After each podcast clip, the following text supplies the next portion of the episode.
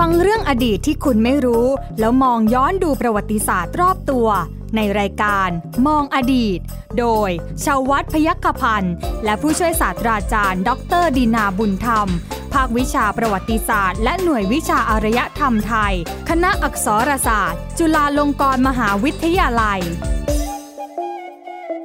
สวัสดีครับคุณผู้ฟังครับต้อนรับคุณผู้ฟังเข้าสู่รายการมองอดีตครับวันนี้มีเรื่องราวที่เกี่ยวข้องกับอดีตมาให้คุณผู้ฟังได้ติดตามรับฟังนะครับกับผมใหญ่ชวัฒน์พยัคฆพันธ์นะครับที่นี่ที่เดิมนะฮะเอาละครับเรามากับผู้เชี่ยวชาญทางด้านประวัติศาสตร์ที่เล่าสนุกสนานแล้วก็ความรู้จากเรื่องยากๆกลายเป็นเรื่องง่ายๆฟังแล้วเข้าใจทุกคนฟังแล้วรู้เรื่องนะฮะใจมั้ย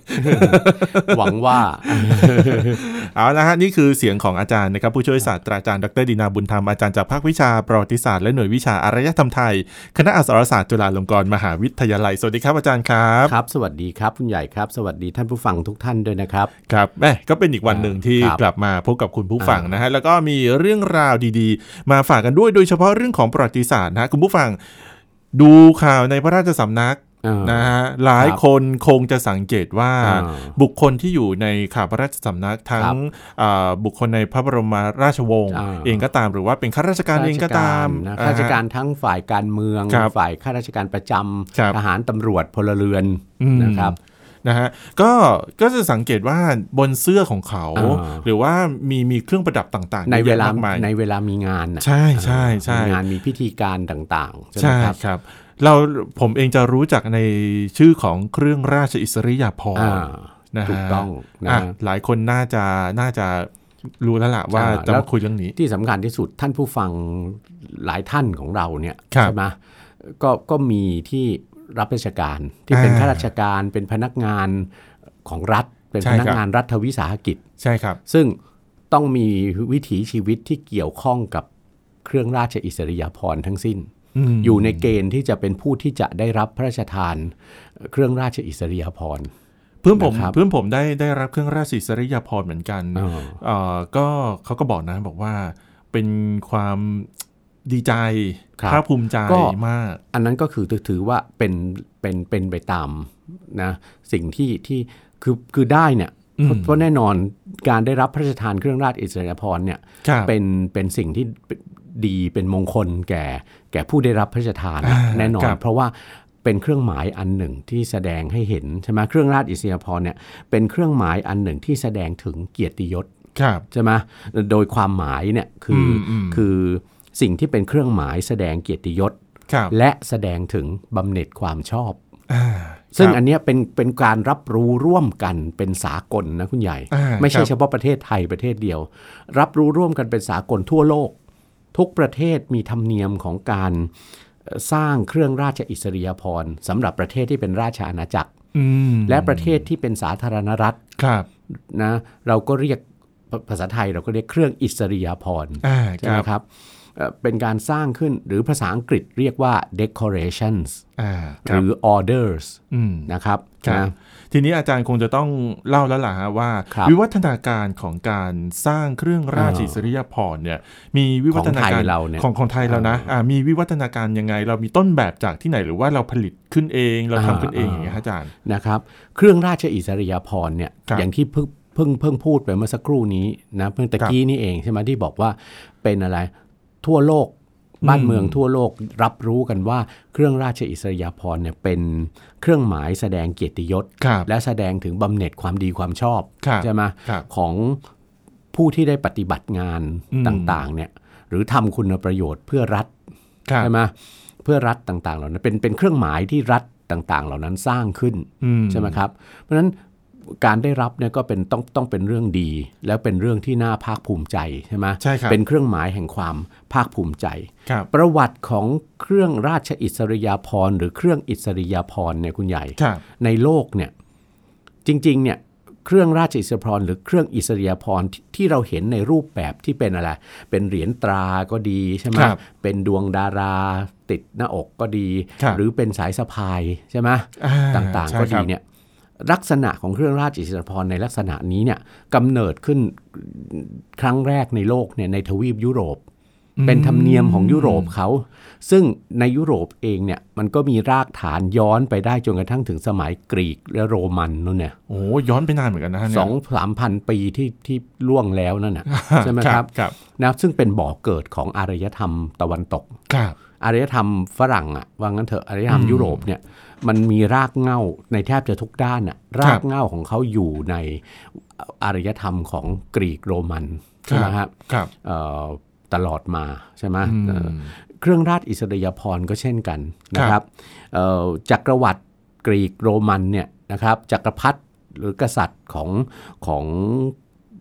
ยุโรปในสมัยกรีกโรมันเนี่ยก็จะมีการสร้างนะเครื่องราชอิสริยาภรณ์ขึ้นเป็นสัญลักษณ์อ่ะนะเป็นเครื่องหมายสำหรับผู้ที่มีความดีความชอบนะจะเป็นพระราชวงศ์จะเป็นนายทหารใช่ไหมแม่ทัพนายกอง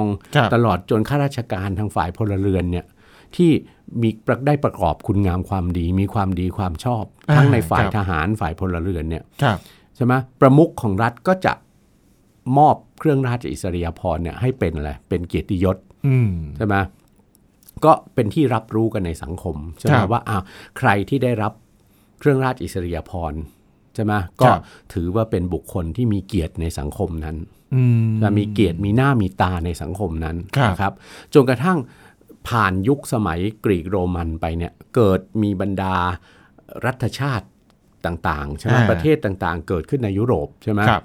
บรรดากษัตริย์ใช่ไหมกษัตริย์ราชวงศ์ต่างๆที่เป็นประมุขของรัฐชาติในยุโรปเนี่ยใช่ไหมนานาประเทศเนี่ยก็ล้วนแล้วจะสืบธรรมเนียมการสร้างเครื่องราชอิสริยาภรณ์ใช่ไหมครับของรัฐต่างๆเพิ่มขึ้นนี่หัวใจของการสร้างเครื่องราชอิสริยาภรณ์ในรัฐต่างๆในยุโรปเนี่ยคุณใหญ่มันก็อยู่ที่ว่าส่วนใหญ่ก็จะสร้างเป็นอย่างที่บอกแล้วเป็นเหรียญตราเป็นดวงดาราเป็นสายสะพายซึ่งจะต้องมีสัญลักษณ์สัญลักษณ์ที่เป็นวัตถุรูปธรรม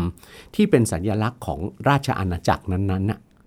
แสดงว่าแต่ละราชอาณาจักรเนี่ยจะไม่เหมือนกันเลยถูกต้องเพราะฉะนั้นก็เรื่องเครื่องหมายของแต่ละราชอาณาจักรสัญลักษณ์อะไรก็เอามาใส่ในเครื่องราชอิสริยาภรณ์หรือแม้แต่สีซึ่งถือว่าเป็นสีประจำรัฐสีประจำราชวงศ์นะครับสีเนี่ยมีความสำคัญมากนะพูดแล้วเนี่ยนะสีต่างๆเนี่ยก็เอามาใส่ในอะไรในแพรแถบอ่ะในแพรแถบเป็นสีของสายสะพายของแต่ละรัฐที่ว่าต่อไปพอมีเครื่องราชอิสริยาภรณ์แต่ละรัฐมีเครื่องราชอิสริยาภรณ์สำหรับมอบให้นะไม่ได้มอบให้แต่เฉพาะบุคคลที่เป็นอะไรสมาชิกของรัฐเท่านั้นนะก็เกิดมีธรรมเนียมเมื่อมีการติดต่อสัมพันธ์ของระหว่างรัฐกันเนี่ยระหว่างประเทศกันเนี่ยก็มีการมอบมีธรรมเนียมที่ประมุขใช่ไหมในระดับกษัตริย์ก็ดีหรือต่อมาเข้าสู่สมัยใหม่เนี่ย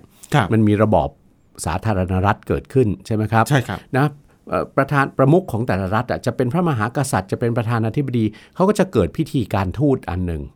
เมื่อมีการติดต่อสัมพันธ์กันเนี่ยคือประมุขของรัฐก็จะมีการแลกเปลี่ยนเครื่องราชอิสริยาภรณ์กันด้วยนะครับโดยเฉพาะในเวลา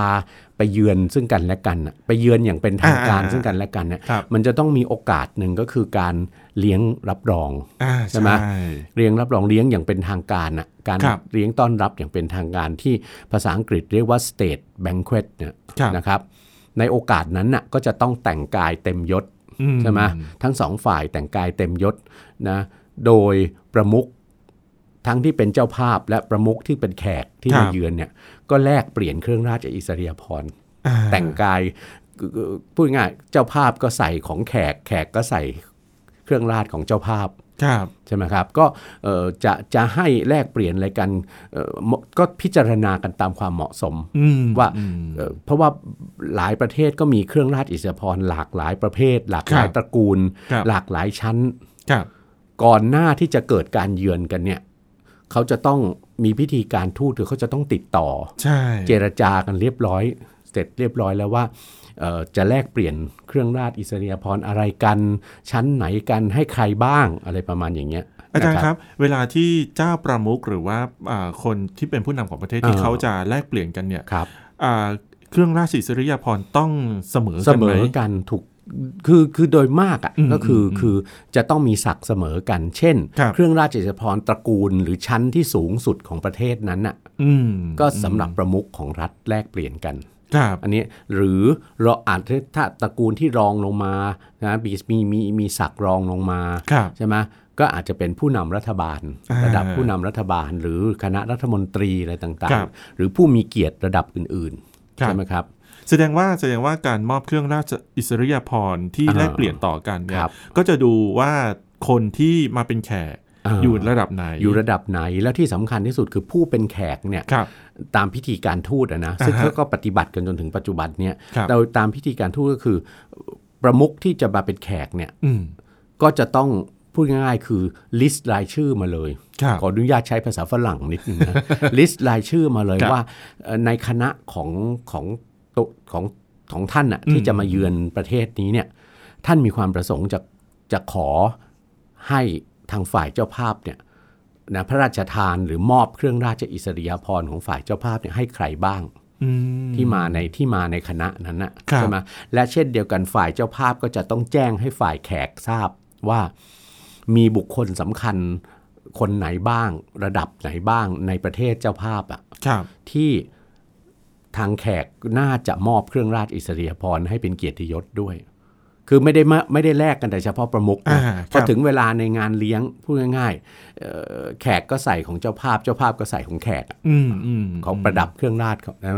แลกเปลี่ยนกันแต่ว่าการพิจารณาว่าจะให้ครบทุกคนหรือไม่เป็นการพิจารณาของแต่ละฝ่ายซึ่งอาจจะเป็นทั้งตัวประมุขใช่ไหมหรือทั้งรัฐบาลด้วยเพราะเรื่องเนี้ยคุณใหญ่อย่าคิดว่ามันก็แค่ของวัตถุสิ่งของที่เป็นของนอกกายมันจะเป็นสลักสำคัญในลักษณะใช่ไหมอย่าไปคิดอย่างแบบคนรุ่นใหม่แต่จริงๆมันมีความสำคัญจริงๆนะคุณใหญ่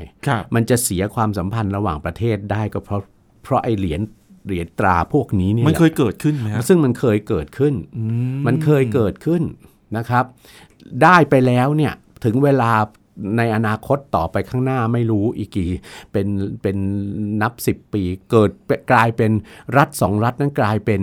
คู่สงครามกันขึ้นมาก็มีธรรมเนียมเหมือนกันที่จะทำอะไรครับภาษาอังกฤษเรียกว่า turn down คืนเครื่องราชอิสริยาภรณ์ของประเทศที่ตัวเองประกาศสงครามไปแปลว่าเป็นเหมือนการใช้สัญลักษณ์เป็นสัญลักษณ์ไงส่งไปถูกต้องว่าฉันไม่โอเคว่าฉันอะไรที่ให้ฉันมาฉันคืนเกียรติยศอะไรที่ฉันให้ฉันมาก็ตอนนี้เราเป็นคู่สงครามกันแล้วอย่างในสงครามโลกครั้งที่2เนี่ยญี่ปุ่นเองก็โดนกรณีนี้เหมือนกันโดนกรณีนี้ประมุขของรัฐในยุโรปเนี่ยนะครับจำนวนหนึ่งทีเดียวที่ส่งคืนประกาศว่าขอไม่มีฐานะเป็นสมาชิกของเครื่องราชอิสริยาภรณ์ของญี่ปุ่นอีกต่อไปประหนึ่งตัดสัมพันธ์ก็ใช่ก็คือสัญลักษณ์ของการตัดสัมพันธไมตรีนะครับหรือบางครั้งเนี่ยไม่ใช่เรื่องของการเป็นคู่สงครามหรอกบางครั้งเนี่ยเราจะไปเยือนเขาเราติดต่อขอเข้าไปแล้วเขาไม่ให้ก็มีเพราะของเขาก็อ้างมาว่าเขาไม่มีธรรมเนียมที่จะให้เครื่องราชอิสริยาภรณ์ชั้นสูงสุดของเขาเนี่ยกับ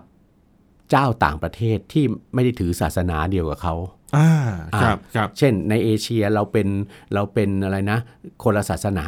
กับในยุโรปที่เขาเป็นคริสต์แล้วเผอิญเครื่องราชอิสริยาภรณ์ของเขาเขาไปผูกติดกับคริสตศาสนาอยู่ว่าเขาว่ามีการวางระเบียบว่าผู้จะได้รับพระราชทาน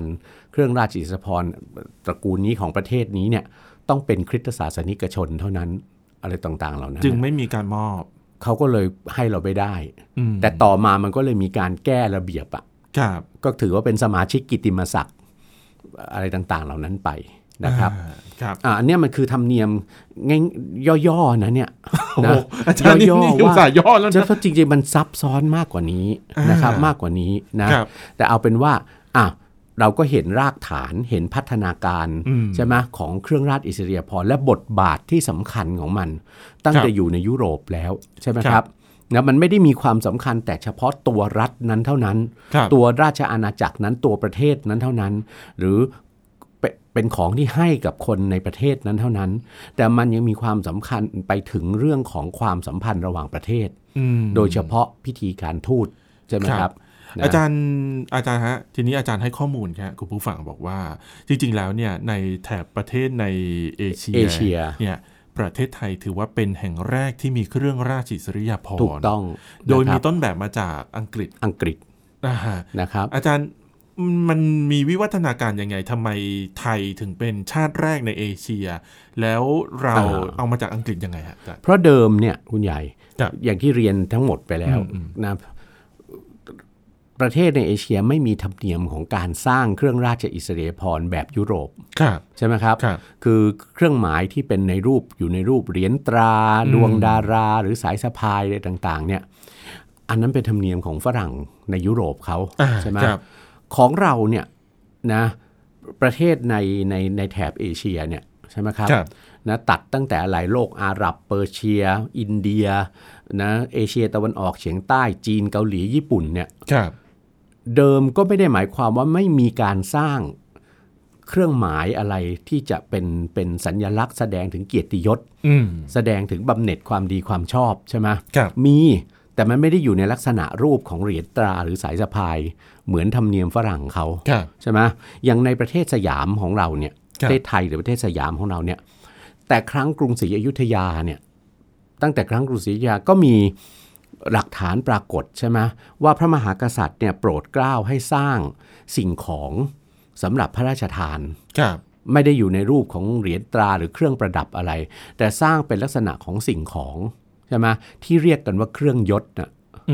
เครื่องยศเครื่องประกอบยศใช่ไหมครับหรือแม้แต่สำหรับพระสงฆ์ก็ทรงสถาปนาอะไรครับพัดยศใช่ไหมเป็นเครื่องที่แสดงให้เห็นว่าจะเอาไว้พระราชทานให้เป็นเกียรติยศกับพระราชวงศ์กับเสนาบดีกับข้าราชการผู้มีความดีความชอบและต้องการที่พระมหากษัตริย์ทรงต้องการที่จะเป็นไงยกย่องเกียรติยศของบุคคลผู้นั้นหรือเช่นเดียวกันคณะสงฆ์ในประเทศสยามตั้งแต่โบราณเนี่ยมีการจัดระเบียบใช่ไหมจัดระเบียบเป็นสังฆมณฑลมีสมณศักดิ์ของพระสงฆ์ซึ่งพระมหากษัตริย์เนี่ยทรงรับผิดชอบเรื่องนี้ใช่ไหมครับที่จะต้องทรงจัดการดูแลใช่ไหมระบบต่างๆในสังฆมณฑลเพราะฉะนั้นก็ต้องมีการสร้างเครื่องยศสำหรับพระสงฆ์เป็นการบอกสถานะใช่ไหมลำดับอาวุโสของพระสงฆ์ด้วยก็เกิดมีพัดยศเกิดมีเครื่องยศพระสงฆ์อีกเหมือนกันใช่ไหมครับอันเนี้ยเป็นลักษณะของอะไรเครื่องหมายที่สร้างวัตถุที่สร้างขึ้นเป็นเครื่องหมายสำหรับเกียรติยศนะของไทยเราแต่โบราณใช่ไหมครับหรือไม่เช่นนั้นก็อาจจะมีเครื่องประดับบางอย่างเช่นสร้อยสังวาลสร้อยสังวาลสร้อยที่ใช้สำหรับห้อยเฉวียงบ่าใช่ไหมครับนะพระมหากษัตริย์ก็จะทรงสร้างสร้อยสังวาลสำหรับพระองค์เองที่เรียกกันว่าสังวาลพระนพใช่ไหมเป็นสังวาลที่ประดับด้วยอะไรครับทำเป็นดอกไม้ประดับด้วยพลอย9ชนิดนะรัตนชาติ9ชนิดที่เรียกว่านพรัตน์อันนั้นเป็นเครื่องยศสำหรับพระองค์พระมหากษัตริย์ทรงก็คือหมายถึงว่าพระมหากษัตริย์ที่เสด็จขึ้นรับบรมราชาภิเษกเนี่ยทุกพระองค์ก็จะได้รับการถวายสังวาลพระนพใช่ไหมหรือสังวาลนพรัตน์ราชวราภรณ์เนี่ยเป็นอะไรเป็นเครื่องราชอิสริยยศสำหรับพระองค์ใช่ไหมครับนี่ต่อมากว่าที่เราจะมีการสร้างเครื่องราชอิสริยาภรณ์ตามแบบยุโรปขึ้นเนี่ยคุณใหญ่เวลานะมันล่วงจากสมัยกรุงศรีอยุธยาเข้ามาสู่สมัยรัตนโกสินทร์แล้วแล้วแน่นอนในสมัยรัตนโกสินทร์ตอนต้นน่ะรัชกาลที่1ที่2ที่3เนี่ยเรายังมีธรรมเนียมแบบจารีตใช่ไหมยังสืบธรรมเนียมต่างๆเนี่ยแบบจารีตเหมือนอย่างสมัยกรุงศรีอยุธยาอยู่ยังไม่มีความเข้มข้นของการเริ่มติดต่อสัมพันธ์กับประเทศตะวันตกใช่ไหมครับจนกระทั่งเมื่อพระบาทสมเด็จพระจอมเกล้าเจ้าอยู่หัวรัชกาลที่4นะเสด็จขึ้นครองราชสมบัตินะครับเมื่อนั้นเราก็เริ่มทำสนธิสัญญาใช่ไหมครับกับอังกฤษใช่ไหมคือสนธิสัญญาบาวริงเหมือนกับเข้ามาเคาะประตูให้เราเปิดประตูบ้านเพื่อติดต่อค้าขายแล้วก็โดยเฉพาะอย่างยิ่งเพื่อยอมรับระบบการค้าเสรีใช่ไหมแล้วก็เท่ากับว่าการติดต่อทำสนธิสัญญากับอังกฤษและยุโรปชาติอื่นๆที่ตามมา รวมกระทั่งถึงสหรัฐอเมริกาด้วยในเวลานั้นเนี่ยเสมือนเป็นการที่ประเทศสยามเนี่ยก้าวออกไปสู่เวทีโลกแล้วเราจำเป็นต้องยอมรับหลักการนะอะไรต่อมีอะไรเนี่ยในความสัมพันธ์ระหว่างประเทศเนี่ยรวมถึงพิธีการทูตในการติดต่อสัมพันธ์กับประเทศตะวันตกด้วยใช่ไหมครับและในขณะเดียวกันพอเรามีการสถาปนาความสัมพันธ์กับประเทศตะวันตกโดยเฉพาะทางการทูตเนี่ยนะนอกจากการที่พระบาทสมเด็จพระจอมเกล้าเจ้าอยู่หัวเนี่ยก็จะเห็นว่าพระองค์ทรงส่งคณะทูตใช่ไหมนะส่งคณะทูตไปเฝ้าสมเด็จพระราชินีนาถวิกตอเรียของอังกฤษที่กรุงลอนดอนบ้างส่งคณะทูตไปเฝ้าพระเจ้าจักรพรรดินโปเลียนที่3ที่ฝรั่งเศสบ้างอย่างเงี้ยนะครับหรือประเทศอื่นๆประเทศต่างๆในยุโรปเนี่ยที่เขามีธรรมเนียมอยู่ก่อนหน้านั้นแล้วที่เรียนให้ทราบไปแล้วเนี่ยใช่ไหมเขามีธรรมเนียมแลกเปลี่ยนเครื่องราชอิสริยาภรณ์ระหว่างกันอยู่แล้วเนี่ยพอเขาสถาปนาความสัมพันธ์ทางการทูตกับเราเนี่ยเขาก็มีมารยาทนะที่จะเป็นไงถวายเครื่องราชอิสริยาภรณ์ของเขาเนี่ยนะครับถวายพระบาทสมเด็จพระจอมเกล้าเจ้าอยู่หัวบ้างใช่ไหมเช่นประธานาธิบดีแห่งสาธารณรัฐไม่ใช่ขออภัยพระเจ้าจักรพรรดินโปเลียนที่3ใช่ไหมก็ทรงถวายเครื่องราชอิสริยาภรณ์สูงสุดใช่ไหมของฝรั่งเศสนะคือเครื่องราชอิสริยาภรณ์ Légion d'honneur นะครับหรือ Legion of Honor เนี่ยเป็นเครื่องราชอิสริยาภรณ์ชั้นสูงสุดตระกูลสูงสุดของฝรั่งเศสสายสะพายสีแดงและดวงดาราเนี่ยสีทองนะครับถวายให้พระบาทสมเด็จพระจอมเกล้าเจ้าอยู่หัวนะครับหรือแม้กระทั่งพระเจ้าจักรพรรดิของปรัสเซียซึ่งต่อมาก็คือเยอรมันนะหรือพระเจ้าจักรพรรดิของออสเตรียฮังการีก็ถวายเครื่องราชอิสริยาภรณ์ให้พระบาทสมเด็จพระจอมเกล้าพระบาทสมเด็จพระปิ่นเกล้าเจ้าอยู่หัวหรือแม้แต่ในภายหลังนะพระบาทสมเด็จพระจุลจอมเกล้าเจ้าอยู่หัวเสด็จขึ้นครองราชย์แล้วเนี่ยก็ทรงได้รับเครื่องราชอิสริยาภรณ์ของราชอาณาจักรต่างๆในยุโรปนะครับสมเด็จเจ้าพระยาบรมมหาศรีสุริยวงศ์ช่วงบุญนาคซึ่งเป็นผู้สำเร็จราชการในช่วงต้นรัชกาลที่5เนี่ยท่านยังได้รับเครื่องราชอิสริยาภรณ์จากราชสำนักยุโรปเลยตรงนี้เนี่ยจึงเป็นเหตุให้ในประมาณต้นทศวรรษที่ 2,400 เนี่ยก็ในรัชกาลที่4เข้ามาระยะหนึ่งแล้วนะเมื่อเริ่มรัชกาลที่4เข้ามาระยะหนึ่งแล้วเนี่ยก็ทรงเห็นความจำเป็นว่าเราคงต้องมีธรรมเนียมที่จะต้องสถาปนาเครื่องราชอิสริยาภรณ์ของไทยเราเนี่ยขึ้นมาบ้างเพื่อจะพระราชทานตอบไมตรีเขาอะใช่ไหมบ้างใช่ไหมอาจารย์นะแล้วตอนแรกๆที่เราส่งคณะทูตหรือว่าอะไรเองก็ตามเนี่ยแล้วเขามีเครื่องราชอิสริยาภรณ์มอบให้อย่างเงี้ยอาจารย์ถวายให้มาเราได้ถวายอะไรให้แก่เขาอะตอนนั้นในตอนแรกยังไม่มีไง